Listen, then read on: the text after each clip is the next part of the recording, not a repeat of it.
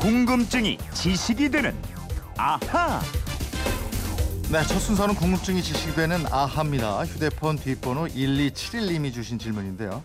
소득세 연말정산 때문에 저도 요즘 골치가 아픕니다. 국가에 납세 의무를 다하는 것도 참 힘드네요.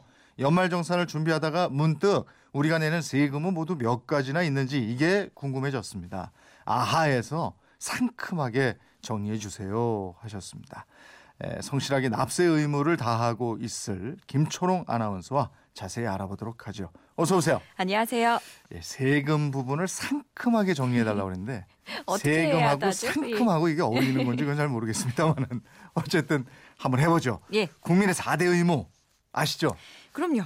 이 국방의 의무, 예. 납세 의무, 교육의 의무, 근로의 의무, 대한민국 헌법 제 38조에 나와 있습니다. 네. 이 중에서 한 가지 의무는 하고 싶으셔도 이거는 안 되는 거고. 요거는 예, 네, 제가 여자라서 의무. 예, 근데 요즘 젊은이들은 또 근로의 의무 예, 이거 다 하고 싶은데 이게 또 현실적으로 일자리가 맞아요. 부족해서 예. 못하는 사람들도 많고. 맞아요. 아무튼 그래도 국민으로서 지켜야 할 의무 중에서 하나인 납세의 의무. 음. 우리 국민들이 내는 세금이 도대체 몇 가지나 되느냐 이런 궁금증이에요. 예, 세금이요. 우리 회식할 때 왜 회비 걷죠? 그런 거랑 같은 겁니다. 음. 그러니까 대한민국이라는 공동체의 일원으로서 살아가기 위한 이 국민들이 세금을 내야 나라 사람을 잘 꾸려 나갈 수 있는 거예요. 네. 아, 잠깐만 요건 좀 정정하고 가죠. 예. MBC에서 회식할 때 직원들한테 돈 걷는지 알 것 같은데. 아 그렇진 아, 않습니다. 그렇진 않습니다. 저희 부장님이 법인카드로 시원하게 긁어 주십니다. 이재영 부장님 시원하세요. 예. 짚고 가요 그런 건. 예. 예.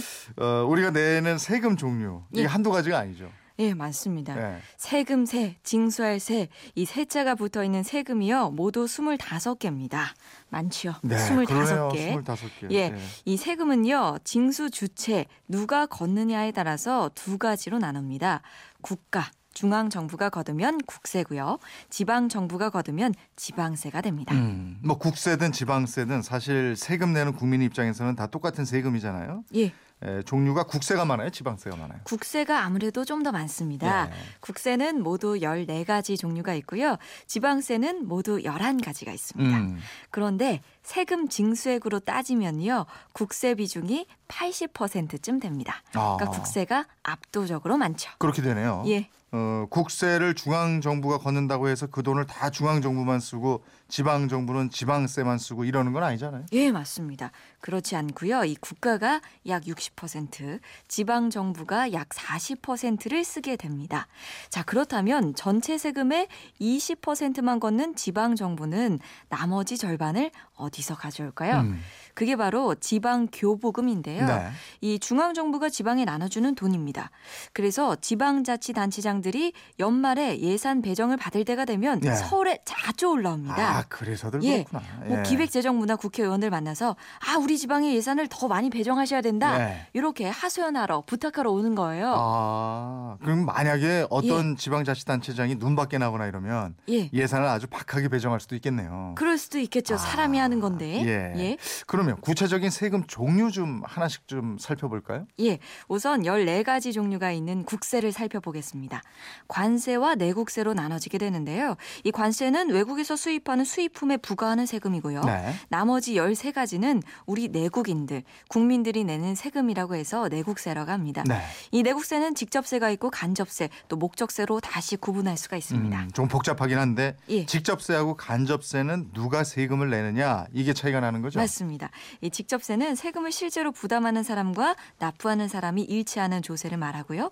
이런 겁니다. 그 소득에 따라서 내는 소득세가 있고요. 예. 법인, 주식회사가 돈을 벌었을 때 내는 법인세가 있고 네. 또 고가의 부동산을 가진 사람에게 물리는 종합부동산세가 있습니다. 음. 또 상속을 받았을 때 내는 상속세가 있고요. 네. 재산을 증여했을 때 내야 하는 증여세가 있습니다. 음, 그럼 간접세는 어떤 게 있어요? 간접세는 세금을 세무서에 내는 납세 의무자와 실제로 그 세금을 내는 사람이 다른 세금인데요. 이 대표적인 게 부가가치세입니다. 우리가 마트에 가서 과자를 사면 과자값만 내는 게 아니고요. 거기에는 세금이 포가, 포함돼 있어요. 네. 부가가치세 10%를 우리가 내고 있는데 실제로 우리가 세금을 내지만 그 세금을 모아서 세무서에 갖다 내는 건 과자를 만든 업체입니다. 음. 그래서 이거를 간접세라고 말하는 거고요. 네. 이걸 간접세가 부가가치세 말고도 개별 소비세가 있어요. 네. 이 개별 소비세는 과거에는 이름이 특별 소비세라고 해서 주로 고가의 사치품 등에 매기게 됐습니다. 음. 또 술에 붙는 주세가 있고요. 음. 인지세, 증권 거래세가 있습니다. 그렇게 직접세, 간접세 있고 아까 목적세 또 있다고 어, 예, 했죠. 예, 맞아요. 이 목적세는 목적이 있는 세금인데요.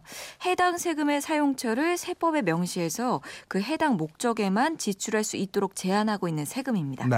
그러니까 모두 세 가지예요. 음. 교육세, 교통 에너지 환경세, 농어촌 특별세. 예. 이게 예, 목적세입니다. 음. 지금까지 얘기한 세금 13가지가 이제 저 내국세고 예. 여기에다 관세를 합치면 모두 14가지가 국세가 되는 거네요. 그렇죠. 예. 그러니까 이 14가지 국세에 지방세 11가지가 더 있는데 네. 이 광역자치단체, 즉 서울시나 경기도 등이 도민들에게 거는 도세로 음. 이 취득세, 등록 면허세, 레저세, 지방 소비세가 있고요. 이 도세의 목적세로 어 지역 자원 시설세, 네. 지방 교육세 이 네. 두 가지가 또 더 있습니다. 아, 그럼 지방세는 도세 말고 다른 게 더 있어요? 그러니까 기초자치단체, 즉 시나 군, 구가 걷는 시군세가 있습니다. 네. 여기에 속하는 세금이 주민세, 재산세, 자동차세, 담배 소비세, 지방소득세입니다. 음. 그러니까 만약에 담배 한 갑을 사면 그 지역의 군청이나 구청에 세금을 내게 되는 거예요. 네. 아우, 이렇게 쭉 늘어놓고 보니까 진짜 세금 종류 꽤 많네요. 우리 열심히 내고 있어요. 예. 근데 과거에는 서른 가지가 넘었거든요. 네. 꽤 간추려진 겁니다. 근데 저 방송 듣다 보면은 왜 전기 요금이나 수도 요금 이건데 많은 분들이 전기세, 수도세 이렇게 해서 많이 예, 예. 보내 주시거든요. 이건 어떻게 그러니까 돼 있는 거예요? 저희 어머니도 가끔 전기세 많이 나온다 잔소리 네네. 하시는데요. 이 전기나 수도는 세금이 아니고 공공 요금입니다. 네.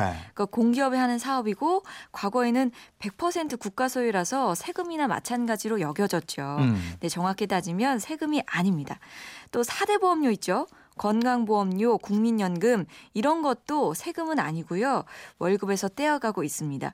꼭 납부해야 하는 부담금이기 때문에 준조세라고 하고요. 음. 이 준조세에는 각종 부담금이 포함이 됩니다. 네. 개인도 내지만 기업들도 이 부담금 부담이 참 크다고들 하지요. 음. 그나저나 뭐 연말정산 다 끝냈어요? 예, 저 서류 냈는데 네. 앞으로 돌려받을지 내야 할지 글쎄. 지금 아. 사실 두려움에 떨고 있습니다. 결과가 어떨지 모르겠어요. 아무리 설명을 들어도 내가 얼마를 받을 낼지 모르겠어요.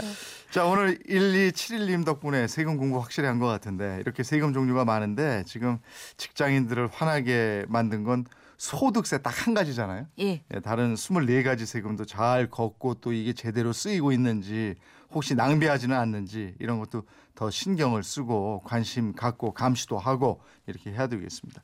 질문하신 분처럼 평소에 궁금한 게 있으면 어떻게 해요? 예, 그건 이렇습니다. 인터넷 게시판이나 MBC 미니 휴대폰 문자 샵 8001번으로 문자 보내주시면 됩니다. 짧은 문자 50원, 긴 문자 100원의 이용료가 있습니다. 여러분의 호기심, 궁금증 많이 보내주십시오. 네, 궁금증이 지식이 되는 아하 김초롱 아나운서였습니다. 고맙습니다. 고맙습니다.